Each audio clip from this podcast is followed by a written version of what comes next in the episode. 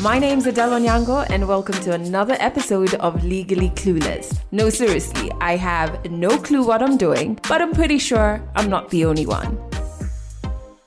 Hey, you, welcome to episode 153 of Legally Clueless. If this is your first time listening to the podcast, welcome to the family. Make sure you join our fun, cozy corner of the internet on our Instagram page. We're at Legally Clueless Podcast. And actually, the page is really growing. And earlier today, I was attempting to get to know the people on Instagram. So let me send a few shout outs to some of the people who commented on the post. Sorry, it's loading. Akima Internet internet. Shout out to Shirley, who is living in Kilifi, born and raised in Baringo, Kenya. Another shout out going all the way to Tanzania. Caroline from Tanzania, who lives in Dar es Salaam, says she loves, loves listening to the podcast. We really appreciate you. And there's also Tonya. Have I said this right? Tonya.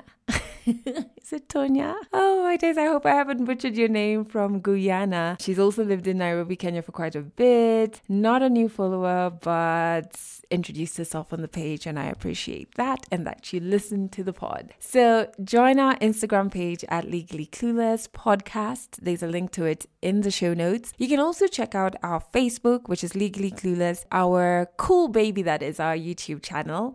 Legally Clueless. There's a link to that in the show notes. You will be able to watch our tour series there and our video series. We just wrapped season two with Oh my word, such a powerful story from Lynn Ngugi. I'm not sure you know her, but she's one of Kenya's top YouTubers. She's such a genuine spirit, even when you watch her videos. So her channel is more on interviewing people, trying to get their real lived experiences. And I don't know, you just kind of get a sense of how genuine and raw and real she is. So I had always wanted to have her on our video series. So I'm very happy that she closed season two. So make sure you watch it. A link to our YouTube is in the show notes. All right, let's get back to this episode. This is what's coming up. People call me Moha Graphics. After my father died, I think I knew my mother is there. So it was not that hard for me. But when my mother died, I was like, I was asking God, Kwanini mamangu? I went to the workshop, I uh, saw the car being resprayed, and the same, same designers doing the same car, which I did. It was really hurtful. I remember I cried all the way from Buruburu to Eastleigh. I did another matatu called Tasmania. It came on Citizen Live on news.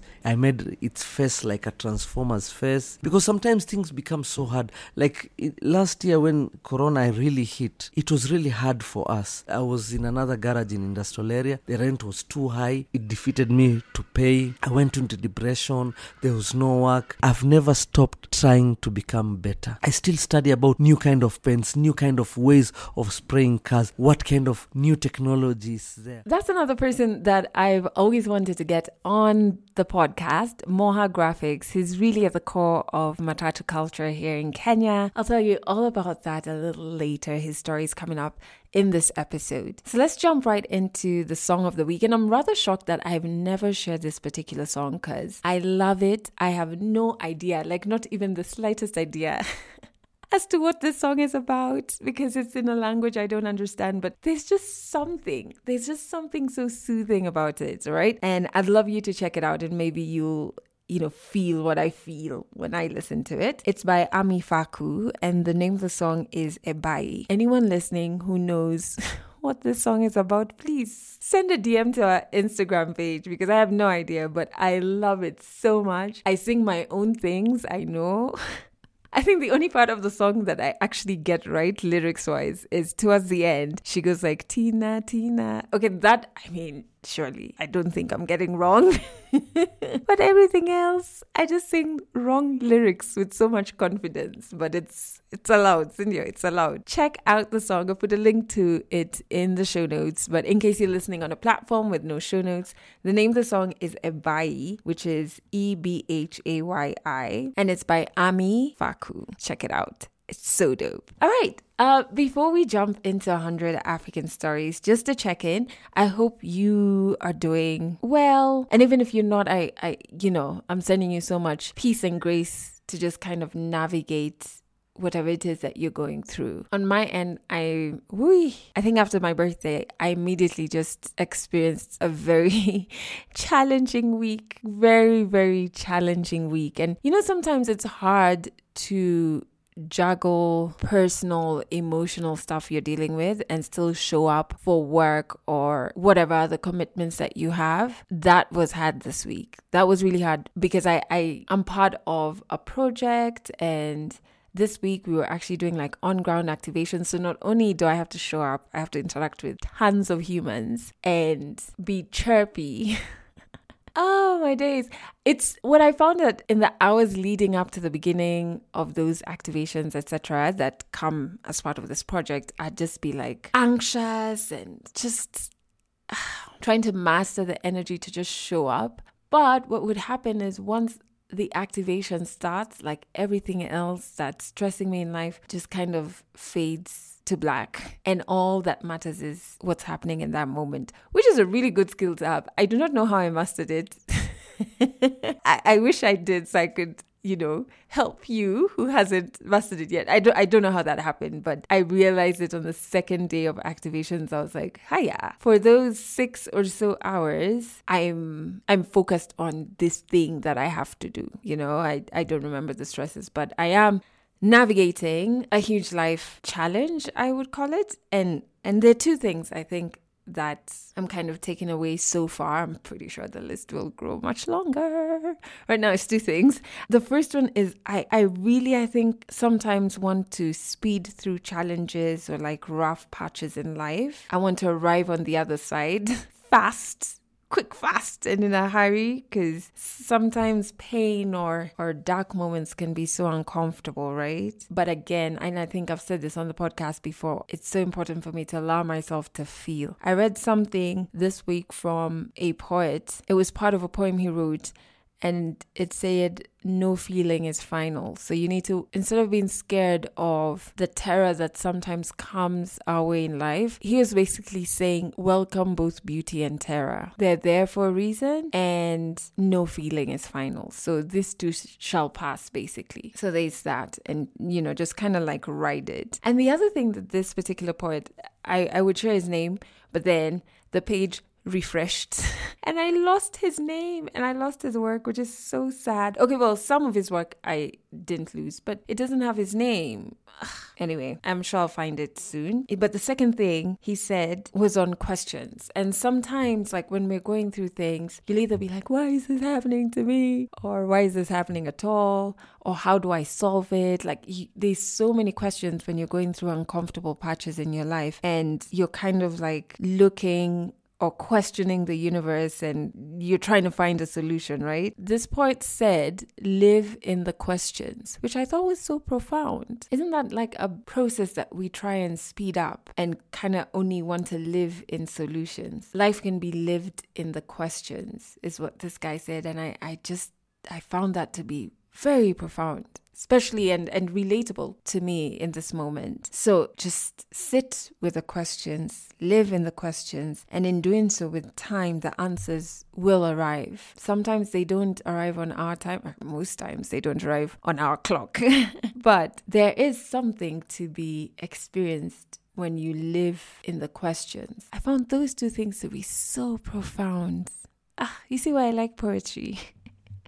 teaches you so, so much. Anyway, as you sit with those two things, and as I try and figure out this poet's name so I can share his name with you for heaven's glories, I'd like to remind you of a partnership that I'm currently in with the European Union. This is a partnership that I've mentioned, I think, an episode ago in episode 151, the one that features a very powerful story by Dorcas. We went to Kisumu to record that story. So, another story that we did in partnership with the European Union, you will hear in this episode. And the reason that we're doing this is that the EU in Africa campaign is geared towards celebrating, recognizing, and accelerating Kenyans and Africans really who are doing extraordinary things, amazing things in the creative space, in agriculture, in tech. And one of those people is someone I've always wanted to have on the podcast. He is at the core of Matatu culture. So, for those of you who are not from Kenya, our public transport consists of is very messed up first. Man, I hope we figure it out sooner rather than later in terms of systems, that is. But it also consists of vans or minibuses, which we call matatus. Now, in other countries, they will be like one color, very dull. Not throwing shade, but one color, very dull, very boring, no art whatsoever associated with them. But in Kenya, it's very different because they are really part of our modern culture, you would say, because they range from having graffiti on them, so portraits of musicians, personalities. I've even seen some where the Matatu owner has put like a portrait or picture of his wife or kids on on their Matatu, which I thought was pretty cool. There's that. I think that's like a standard. So when you are in various urban cities or counties in Kenya, you'll spot a lot of art and graffiti on the matatus. And it's quite an interesting thing to to see and trying to decipher like oh it's like moving art galleries really. And it stems and it goes from that to even some having like changing the actual shape of the minibus. So there's some that end up looking like transformers or this like army truck. Hey, I remember there was one. I used to live in an area called Langata, and there was one on that route that looked like an army it like just like a tank. It used to scare me, man. Whenever I'd be coming down Langata Road and I spotted behind me, I'm like, oh my god, oh my goodness, can he see me? But it is art, you know, it is art and it's it's loud, it's artistic, it's vibrant art, and it's it's a tourist attraction in its own right. Many of these matatus that have the graffiti, etc., you will spot the name of the artist somewhere. And there's one name that I think every Kenyan has spotted because his name is on so many matatus. Moha or Moha Graphics. And I've always wanted to record his story and just get to know his journey a bit more. And I'm very happy that thanks to the European Union, we made that happen. So at the beginning of the year, we went to his garage and got to learn so much about his journey, where he came from, and how his passion for art started so many years ago, so many years before we started sporting his name on matatus. Legally Clueless in collaboration with the European Union, supporting local initiatives. My full name is Mohammed Kartar.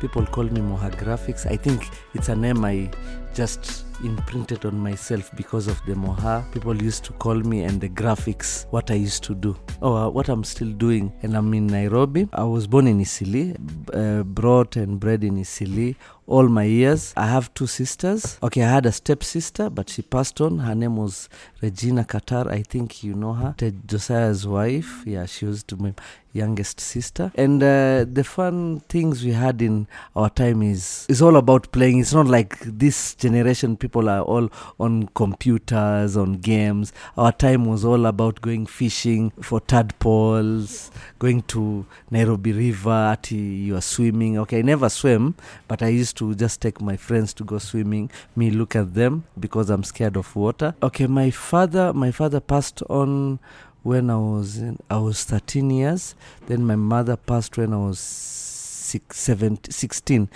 just one year apart. Yeah, life changed because you know we were all dependent on our parents. My father was Kikuyu, my mother was Arab. Now you see, after they died, our families were like apart. No one used to care for us. We are all by ourselves. I used to do car washes. I used to be a makanga. I used to make stickers so that we could get something for me and my sisters to to survive on. So it was really hard. Life changed drastically because it was like we had everything then after our father died it was all up upon my mother and my mother got really stressed and all that because they loved each other so much. That's when my father passed my mother started becoming depressed and i think she died because of depression and all this. Because at that time there was no counseling and all those things. So it was really hard for her. She had three three kids. She was not working. So it was really hard. But i thank god at least allah after he took my parents from us i think he made us stronger because if it wasn't for them, I think I would be one irresponsible person because I used to depend on my mother so much. If I, even if I want to take a glass of water, I have to tell mom I need water. So I think Allah did His best because He always d- does something better for you. Maybe for you think it's not good, but when He does it, it's always best for you. He's never wrong. After my father died, I think I knew my mother is there, so it was not that hard for me. But when my mother died, I was like, I was asking God, kwa nini mamangu? Okay, mbona mimi? Because I used to go up on the top of the, our building, I was looking at everyone. I was asking God, now you saw not all of these people could lose their mothers, only me. There was a time I wanted to, to kill myself because I never saw another day without my mother. She used to be my best friend, my best everything, my everything. And now she's no longer there. So at that time, I was like, I never thought about the future because in my head, there was no future without my mother. Because those days, people never used to die like these days. People, every week, you see, my cousin is dead my brother. But that that time it was something very hard for someone to to absorb and it's your mother. I never thought of having another future. I was like, I, I knew I was going to follow my mother because I used even sometimes I used to go and try and do something so that I can just die or try and walk on the road. Maybe a car hits me, I die, and nothing happened because I believed. Because at that time I started getting strong friends with strong faith, older uh, friends who used to teach me things which I never thought. Because at that time I always I was always being taught by another friend of mine. He always used to tell me something. Allah will always break you to make you. And for me, I think me losing my mother was something really bad. But I always thank Allah because He did something which He knew would make me a better person today. I did like everything. I I, I, I started working in a, a grocery shop, helping someone so they can get 10 bob, 30 bob, then making stickers because you see, I'm an artist. Even when I was going through all this, I used to paint pictures, trying to sell to shops, people to sell for me, or just hang them somewhere, just then wait to see someone if he's speaking. Then when he's speaking, 50 bob. I, I did shoe shining, I did garbage collection, I did car wash. I did like all the kind of jobs mtaani someone will do just to make something. After I finished school, uh, my father used to work in with Manu Chandaria. Now, after we finished school, me and my, my sister, we were both taken now to uh, where my father used to work because my father used to work at Galsheet Insteel. He used to be like a general uh, engineer there. So I was put in uh, Galsheet. My sister was in Insteel. I used to work as loading. I was on the loading bay. My sister was put in accounts where she was taken to secretarial accounts. But for me i was just putting on the loading. Story yako kuishia hapo. No i never enjoyed. I was never satisfied by doing those things. Okay it I, I used to get a salary. For for us that was the main thing getting something. But with my soul and my passion and everything i was never satisfied. I was like deprived from what i love doing. And at that time i never thought that art is okay to us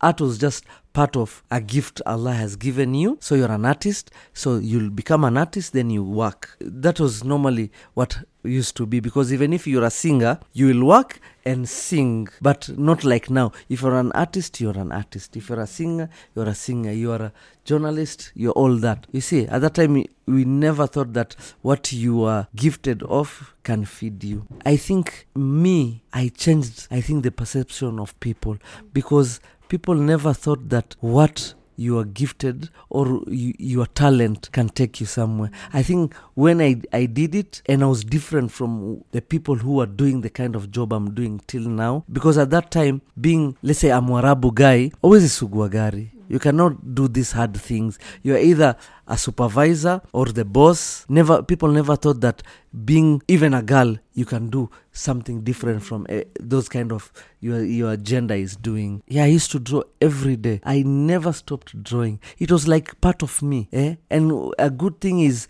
at that time I used to just make people shock. I was like taking a paper, two pens, drawing with my right, left. Now people in the office looking, eh, so you can draw, yeah? So you can do this. It was like fun, making people feel good. But after I left Girlshit, I went to another company called Tononoka. I worked in Tononoka for like a few months but it uh, it uh, never went well. There was some problem at work. Then I was chased, so I I went to another company called Salias. Now from Salias, that's when I was given a job of salesman. I was given a diary, a very plain diary, good one for drawing. So instead of putting contacts of clients, I used to just draw, draw, draw patterns. So after some time, people are bringing sales, me I'm bringing zero. Then there's a meeting. There was a sales meeting. All the salesmen were called up to the boss's office. Me, I was trying to make myself very busy cleaning, arranging files, so I could not be called. So and it worked. So after people were called, the boss called me. Once after he called me, gave me I think it was 200 shillings. He told me go buy for me embassy embassy kings. So I went to buy for him. So after that day, he started uh, using me as his messenger because he knew I was not selling, but he knew there was something wrong with me. I was really good with my hands. He wants something to be done to his car. He's like, uh, Mohammed, can you do something? Uh, just go get the mechanica, do this, this. I was all hands on. But when he tells me, Sijui, write for me a receipt, I was like, okay, now do I start writing? You see, after some time, he called me. He told me, Give me your diary. When he opened my diary, it was full of portraits, artwork. He's the one who told me, Moha, you should do this what you want. He called the accountant. He told him to pay me for two months. At that time, I think I was getting 6,000. I think they're 6, 7,000. I was paid for two months. After I was paid for two months, he told me, Now go look for what you love. Imagine that's my boss, but he passed on. He was the best boss I ever met. And I think I'm trying to be like him. I never want to force someone to do what they don't like. Even at my work here, I ask my boys? You really want to do it? If you really want to do it, do it. If you don't, tell me what you want, then we'll do that. After I left, that's where I went to. I looked for a garage called Catskill. I went there. Uh, I was standing at the gate. Then I met another owner of another vehicle, which I used to sell for him stickers when I was in school. He was like, what are you doing here? I'm telling him that I'm doing matatu. So he told me, just come. I have my matatu here. Then from there, I did the matatu. It uh, okay, it came out very well, but because the other designers who were there, the sign writers and all that, they were so jealous. They t- gave him bad stories about what I was doing. So the car had to be resprayed again. I lost everything because after we went, we went inside, he, so, he showed me the car. He told me, now I want my car, this one to be done. So, but the other matatus being done. So, and we had like three, four days because the car was still being prepared. So, I think those three days, I think I learned everything. I saw what people were doing, putting the masking tapes, trying to draw the masking tape, cutting them off. So, I was like, ah, this is simple. And I thank God I'm not I'm I'm I'm very bright when it comes to learning things and in being innovative because even we'll we'll go around the workshop you see I'm building a limousine I'm doing things people don't normally do because I always tell people being normal is really boring. For me, I did all my silver teeth because people used to do one. So I thought it was normal doing one. So I decided just put all of them. So after I, I did that. I learned what people were doing. So I did it. But I did it in my own kind of style. That's when these people, the other people in that workshop, like were like, now this guy just just came yesterday. He's doing a better job than us, and I was much much faster. I took a shorter time because I'm really impatient. I can't be doing one thing for like a whole month. I like doing it very fast. And those people who did the bad mouth about me. They become my they became my best friends let me tell you. Some of them they're still friends of mine because i even taught them things they never knew and they were in the market even before me. At that time after i went to the workshop i uh, saw the car being resprayed and the same same designers doing the same car which i did it was really hurtful. I remember i cried all the way from buruburu to Eastleigh i was trying to wipe my tears but the tears are just flowing. A whole grown man cried crying on the road because I didn't even have fare. So I walked all the way to Eastleigh. But I think uh, it made me stronger. At least I, because I learned one thing. Because without failing, you'll never succeed. Without going through all these bad things, you'll never reach a point where you are like you know everything. I thank God at, the, at this point as we are speaking. There's nothing about cars I don't know. There's nothing about art someone can come and tell me I'll teach you. I think I've done enough mistakes in my life. I think I gone through 15 years of just mistakes, mistakes. Even I have students I teach. I always tell them I'm taking 15 years just giving you in a month because all what I went through in 15 years, I think now I'm just teaching you maybe in two words. So I think that whole process was a good thing for me. For at that time it was really hard because I never had someone I could go and talk to, tell them that unajua gari what should I do? Because if my, I went to my sister, my sister will be like, see, I told you. You see, even someone tells you I told you and you are really wrong, then you are really told. Okay, after Hustler, I did another one called Buster Flex. At least that one was not rubbed, it was not repay, uh, resprayed,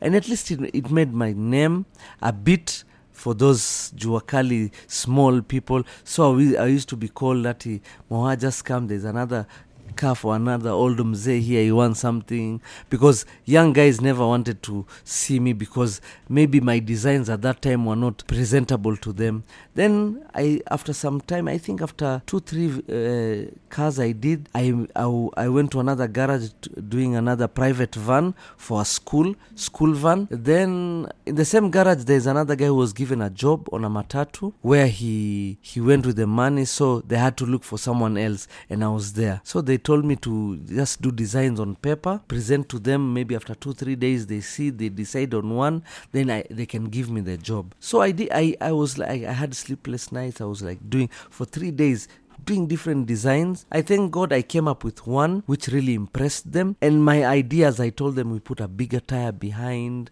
we we just lift the rear side become up. So all those ideas they liked and it really really made my name. That was the, the, the car was called ganja farm. That matatu really made my name and i thank god after that time till now i really work i've really worked hard i've no, i don't never stop working hard because people say becoming number one is really easy but maintaining that position is really hard so i have to work every every day i work so hard every day i try and create new things so that I can still be relevant to everyone. I've been in this industry for over 20 years.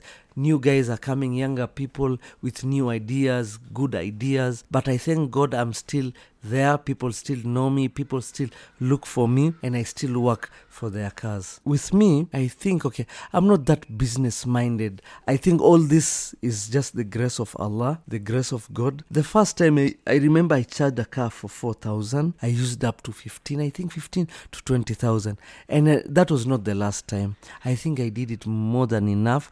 My sister was like, you see, my sister is doing accounts, she's an accountant. My sister is like, how stupid. And let me tell you, I won't lie to you. Even till now, sometimes I undercharge because the main thing I love doing is working. I work so much, but what I get is not equivalent to what I work. But I thank God because as much as I work, Allah sustains for me. The money comes, sometimes I even get more, sometimes I even get less. But the first time it was really nice. I used to get every time less. I used to charge like 3000, then I used 10. The time I'm using, I'm charging 20, I'll use 50. So it was like a trend for me. I used to charge lower than, I I don't know the problem was what, but I, I think I should go for to business school now. After the ganja farm, there's another one, a big matatu for, it was for Eastleigh, yeah. It was called Old School. There's another one called Fujo. Yeah, eh, you know, all those, then there's Vishasha, Vituko. There are names which I always remember. They have a m- place in my heart because they really made my name at that time. I used to be a superstar. Like I remember the one I did for old school. Then I put BIG behind there because the owner used to be like looked like BIG was really fat and all that. So I just uh, did a portrait for BIG behind. Then I did the name old school. The whole car I filled it with this hash thing with stickers. It was really nice. Then there was a time not uh, not very long ago. I think in 2014, 2015. I need I did another matatu called Tasmania. It came on Citizen Live on news. I came with it to the stage. I made its face like a transformer's face. Yeah. So those are the things which I I I, I think I can never forget. Yeah. Even I think it was in 2002, 2003. There's a time uh, Jua Cali removed a track called Kiasi. I'm the one who did the first matatu called Kiasi. The song was really new. Now my friend called me in Mombasa. I did the matatu for Kiasi. Now after that, I did like all the matatus in Mombasa. Every two weeks I was in Mombasa doing three, four cars, three, four cars. Went to Kisumu, went to Nakuru, went to Eldoret, everywhere. I've even gone to South Africa to do a, a bus graffiti with galaxy theme and all that. It was for an advertisement, but they wanted it to look like a matatu. Okay, for me, let me tell you, on my side, graffiti is like food for my soul. It's like last week I was sick. I was really sick. I was not working. I became more sick because I was not working. If I don't take an airbrush, do an artwork, I really feel empty. Leave alone for it being a culture in Kenya, but for me, it's like a way of living, a way of surviving because it satisfies my soul. It satisfies my well-being. It's like okay i don't know how to explain it but if i don't do art i don't know what i can do. Because sometimes things become so hard. Like it, last year when corona really hit it was really hard for us. For me especially because I wa- I was in another garage in industrial area. The rent was too high. It defeated me to pay. I went into depression. There was no work. It was really hard because provided I get something. That time I used to just do t-shirts. I used, even to do t-shirts for free because if I don't do something, I become more depressed. I just go home. My hands becoming so clean, it's a problem for me. Even my kids, when I go home, my hands are clean. They were like, "When mgonjwa, you are sick." So for me, graffiti is, I think, a way of surviving. Me, without doing it, I don't know if I know I will survive, but not for long. I think I'll be mad because I have too much creativity in my head. Okay, I used to work from home. You see, Corona, what work from home. So me, I started working from home because after I used to go to different garages, now it was overwhelming for me because someone is calling me maybe in Embakasi. One guy is in Embakasi, another one is in Buruburu, the other one is in Rongai. So it was really hard. So I decided, let me just start someone looking for me just tell them to come to my workshop. My workshop was at home. I used to stay in a uh, building where my parents used to stay. Now the cars used to come there. Not after i look for someone to do the sanding then the panel beating then i do the paint then the graffiti. Slowly slowly. But it reached a point where now the cars becoming started becoming many in the in our premises. So in 2003 i got a garage in california. In california just near mpambe dishes. I set up there. I think i worked there for like three four months. Then i got another one. Because now the owner used to overcharge me when he sees too much. Because at that time that's when Swaleh Mdoe featured me in this bongo la biashara. So the owner was like ah now you should start uh, advertising my premises nini. Don't use the moha thing. You, you use my name matimbei motors. Then i left that place. I got another garage in Eastleigh section 3 i think that was in 2003 2004 there. Now from 2004 i was in Eastleigh till 2017 where i moved to industrial area. I stayed there for two years then i left i came here to ngong road. And here i'm really satisfied because it's a bigger place the environment is really good. Okay i've been working with different people even eu africa and european union. I've done four vans for them. They're telling me now we are looking for vans individual vans for people. We want to incorporate graffiti with the Euro- European Union. Now they were like, the European Union is all about peace, is all about bringing the youth and the society together, all these things, innovation, music, dance. So uh, that's where now they got my my attention. Then I told them if we have four vans, we can do four themes. We can do music, we can do dance, we can do innovation, that's tech, and uh, we can do culture. Culture meaning fashion, where involves people who are youth and involved in this. Now you see, like the first one we did for Octopizzo. Octopizzo was all about music. I did all the music instruments, and we incorporated the European Union logo and their flag.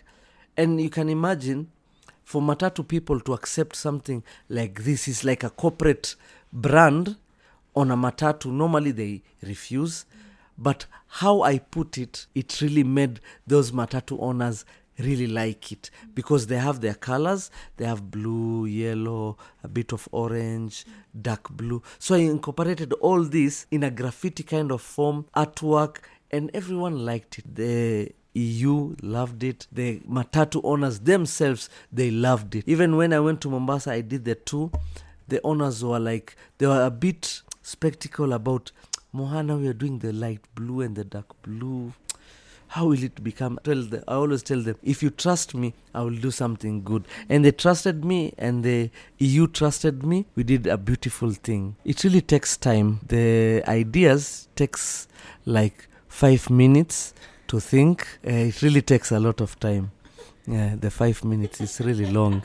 Now, because they told me to just draw it down. I told them I have a, a, a problem in doing something on paper where I'm supposed to do on the body because I have two kind of papers. When I do on the white paper i cannot do it on the body paper. So they they gave me the chance. I told them let me start working start work on the vehicles. When i'm working on them every process I'll send it to you. You like every process, I'm okay. You don't want it, I'll redo it. Because when I do something, I think at this point I'm 100% sure you'll like it. I don't do things to make myself see nice. I know how to catch someone's eyes. And when it came to the portraits, like for the one I did for Octopizzo, I just went to Octopizzo's Instagram, just picked a screenshot, a picture, send it to the EU people, told them this is what I want to do.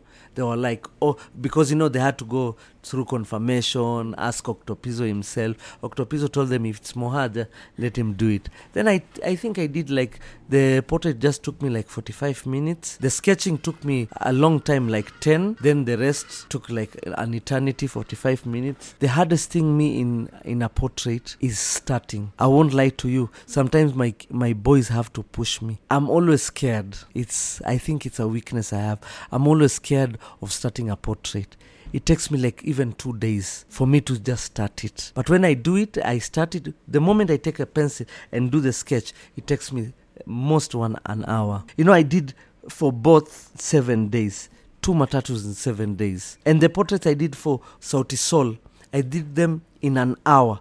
All of them. Four. I remember I was in that garage, there were designers there. They were like, they were asking me this question, kwanza in Kiswahili.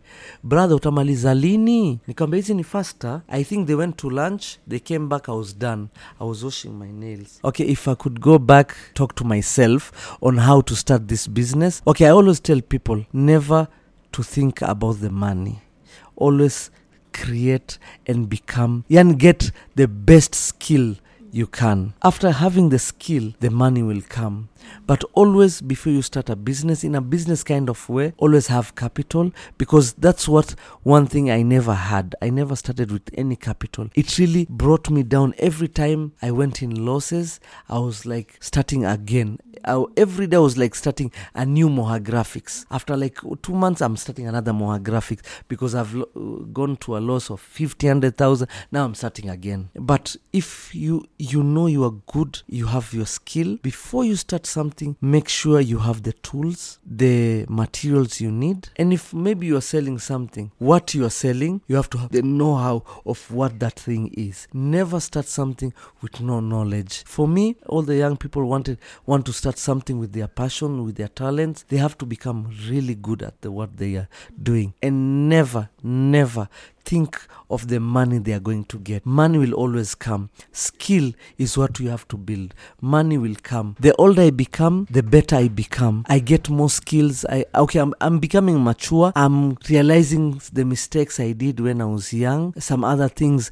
I'm trying to become more innovative because at this day and age the more innovative you become the better you will you will live. Because you see like now i'm doing new things. I never thought that time i started doing matatus ati i will be doing uh, limousines. I did a, a bus for EABL. I did it like a club inside the DJ box, TVs, lounge, everything. No one told me that one day I was going to do that. But the thing is, I have never stopped trying to become better. I still study about new kind of pens, new kind of ways of spraying cars, what kind of new technology is there. Because in Kenya we are still really really behind. Because I went to China for a seminar and a competition where I, I thank God I became top 5 I learned a lot of things. We are really really behind in equipment in innovation. It's all upon us the people who people depend on to start innovating Legally Clueless, powered by the European Union, enhancing Kenyan ideas, creativity, and entrepreneurship by supporting different sectors from tech, education, agriculture, and healthcare. Visit EU in Kenya on Facebook to find out more on what's happening near you. I hope you enjoyed that story by Moha. I really enjoyed recording it and just being at his garage, watching him in action. Actually, when we finished recording the story, he took us to a matatu he was working on just like next to his office in his garage. And then, impromptu, unrehearsed, he just gets his paints ready and he starts like painting this piece on the back door of the matatu and in literally what five minutes? At most 10 but i think it was five minutes. He's done with this thing he just hadn't rehearsed. He just like uh, it came so naturally to him. And also what was very interesting is that he's ambidextrous so he's using both his right and left hand. Ah, so we got a bit of video when we went to record this at his garage. So if you check out Legally Clueless podcast on Instagram, you can watch that video hey, blew me away. And to find more inspiring people just like Moha or like Dorcas, whose story was in episode 151, you can check out EU in Kenya on Facebook. I've put a link to their Facebook page in the show notes. I think sometimes why why this entire exercise that we're doing is important is sometimes, especially like in traditional media, there is a lot that isn't going right in the country and once you're constantly being reminded of that, you can think that that's all there is to us. But there's some really brilliant stories. There's some really amazing people who are doing things that are so innovative, so creative, and they have such powerful stories that I think it's a disservice to not pay attention to their stories and not give them their flowers for the work that they're doing. So check out EU in Kenya on Facebook, link in the show notes to discover more inspiring people. And speaking of stories, if you want to share your story on an episode of Legally Clueless in the show notes, there's a link to a Google form. Fill it out. I will get back to you. And you can catch this podcast on Trace Radio in Kenya every Monday and Wednesday at 12 noon and 11 p.m. Every every Friday at 12 noon. And you can stream on traceradio.co.ke or get a list of the frequencies on that website as well. And I cannot believe I almost forgot. oh, my days maybe it's age, but also I don't know. I don't think I've ever been a Valentine's Day person, but like this is going up on Valentine's Day. I don't know what that means. Actually, just yesterday, a friend and I were watching a Kenyan YouTuber giving a list of different gift ideas for somebody who's dating a man to give this man, right? So she categorized them like, oh, if he's a husband or blah blah blah. And then in the category for it's complicated, hey, I really feel bad for people in there because the gifts Ah, one of the gifts was a keychain. I don't know what that really stuck with me because I was like, I can't imagine receiving a gift like in a box don't you know, it's a tiny box. You're like, wow, wow, wow, wow, this must be something. and then you open it and you find a keychain. Oof. I don't know. Maybe I guess if it's not one of those branded promo ones, but still, okay, a keychain. Anyway, for what it's worth, happy Valentine's Day if you celebrate it. I hope your day is full of love. You know what? Not just Valentine's Day. I hope all your days are full of love, are full of peace, and what else do I hope? Ooh, grace. That's it for this episode of Legally Clueless. You can share this podcast with your friends. You can keep it for yourself. I'm not judging. Just make sure you're here next week for the next episode.